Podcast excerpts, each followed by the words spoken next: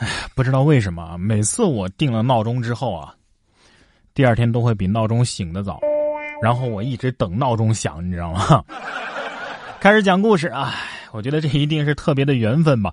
说女子晒两个人的合照，还问像不像，没想到竟是失散多年的亲姐妹。哦，近日啊，两女子在温州医科大学司法鉴定中心办事大厅相拥而泣，他们呢？呃，因为寻亲群而认识，当时啊，就有很多人呃说他们长得很像。妹妹呢，还把这个合照啊晒在朋友圈里，开玩笑的问大家：“哎，我们俩像不像啊？”结果，他们真的是亲姐妹。妹妹说呀，她还会接着寻亲啊，想知道自己的根到底在哪儿。这个故事告诉我们：发照片不要 P 图，人生就会有很多惊喜。人生不仅有惊喜，也有很多惊吓呀。说学校装监控摄像头，方便家长用手机查看孩子的一举一动。近日，微博网友阿戴爆料说呀，儿子的学校给了他一个摄像头的登录密码，然后呢，在手机上下个软件就可以登录儿子班级的摄像头，随时监控了。对此呢，班级群的家长啊分成了两派，一多半的家长都支持这种行为。干脆再加个家长互动功能是吧？死个痛快好不好呢？以后老师上课的时候可以这样啊！谢谢杨乐乐同学爸爸送的火箭啊！谢谢王真真的爸爸送的法拉利啊！接下来呢，呃，我们来一首《静夜思》。哎，谢谢老铁们啊！太棒了，掌声送给科技吧！反正我已经毕业了，怕什么呢？哎，不过我现在啊也当家长了，等我孩子上学的时候，我肯定拒绝交这个钱。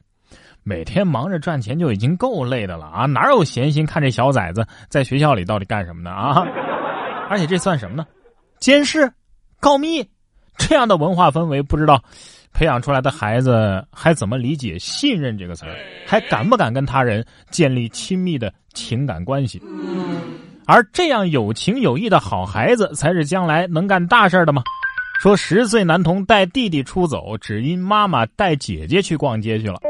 因为不满妈妈只带姐姐逛街，留下他和弟弟在家里写作业，海口一个十岁的男童啊，心里超级不平衡，于是带着八岁的弟弟离家出走。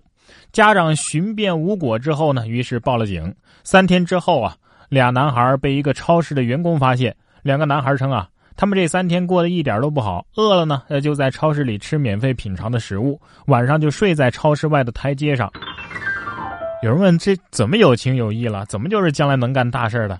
你看啊，离家出走，知道带上弟弟，这是有情啊；在超市里吃免费的食物，不偷不抢不骗不要饭，这是有义呀。不过这孩子确实有点身在福中不知福。等你长大了就知道，陪女人逛街是一件多可怕的事情，对吧？而接下来要说的这孩子呢，就是无情无义、不忠不孝的代表了。说儿子以父之名轻松筹，拿七千块钱救命钱之后失踪了。五十六岁的李明春啊，躺在医院的病床上，他想说话，但是开不了口。十多天前啊，他突发脑出血，被送往医院抢救。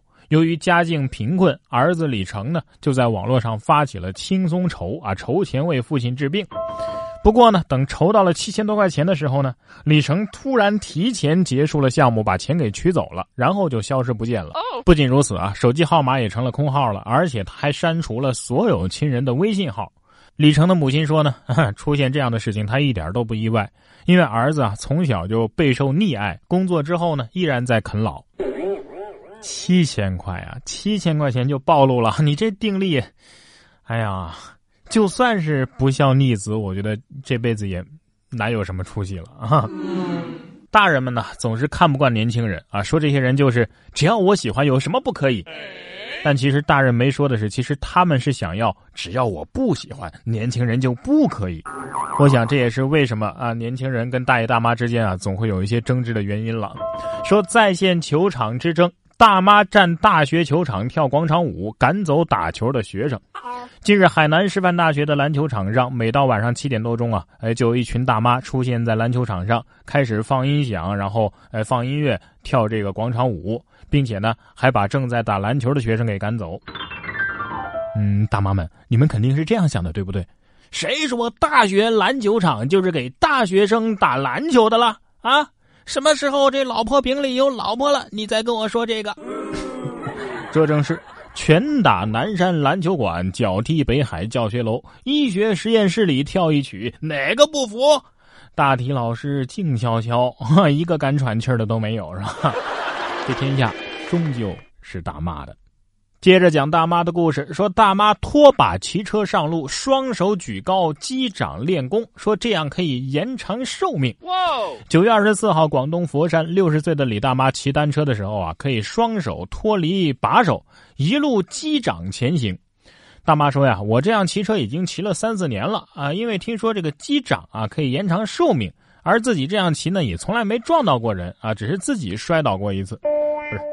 大娘，您这样骑车，您确定能延长寿命吗？啊，对呀。不过仔细想想啊，也有道理。为什么坚持拖把骑车可以长寿？因为坚持不下来的恐怕都死了，这叫幸存者偏差。接下来这位呢，也是命够大的了。说女子高速逆行近三十公里被截停，我都吓死了。九月二十二号，啊，吉林的延吉，一辆黑色奥迪啊，在高速路上超车道逆行。司机吴女士说呀，自己平时呢不怎么开车啊，也是第一次上上高速。哎，我是跟着导航走的，这走着走着，不知道咋了就走错了。车子被截停之后呢，司机说：“哎呦，我我一路打着双闪呢，我我我就晃他们呢，我我，哎呀，惊出我一身冷汗呐！哎呀，感情驾校是没教你掉头啊，是咋的啊？我就说了嘛，是段子总有成真的那一刻。老婆，你你开车小心点啊！我看这个新闻说呀，高速路上有一辆车在逆行。谁说的？不止一辆车呀！我跟你说，我这条道上所有的车都在逆行啊！”说到开车啊，这这你开心就好吧。说大雨倾盆，男子打雨伞开敞篷跑车。二十五号，江苏常州倾盆大雨啊，一名车主呢开着保时捷敞篷车在路上行驶，车后伸出一根长长的钢管啊，也许就是因为这个钢管啊，这司机不得不冒雨前行，打着伞开敞篷车。哎呀，有钱人的快乐咱不懂是吧？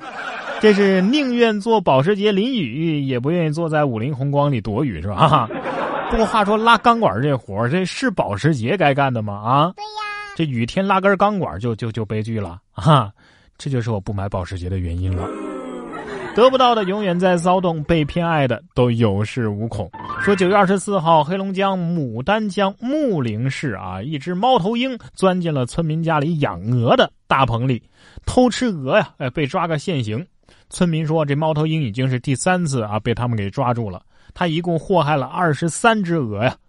被发现之后呢，猫头鹰是一脸的懵，还卖萌。最后呢，也只能是被放生。吃你们两只破鹅算什么？老子城里下馆子都不给钱。对不起，我们国二动物就是可以这么为所欲为。鹅呀，你吃的可是鹅呀，哈！”社会鹅的神话终于破灭了啊！当鹅遇到猛禽，突然发现自己依旧还是个家禽。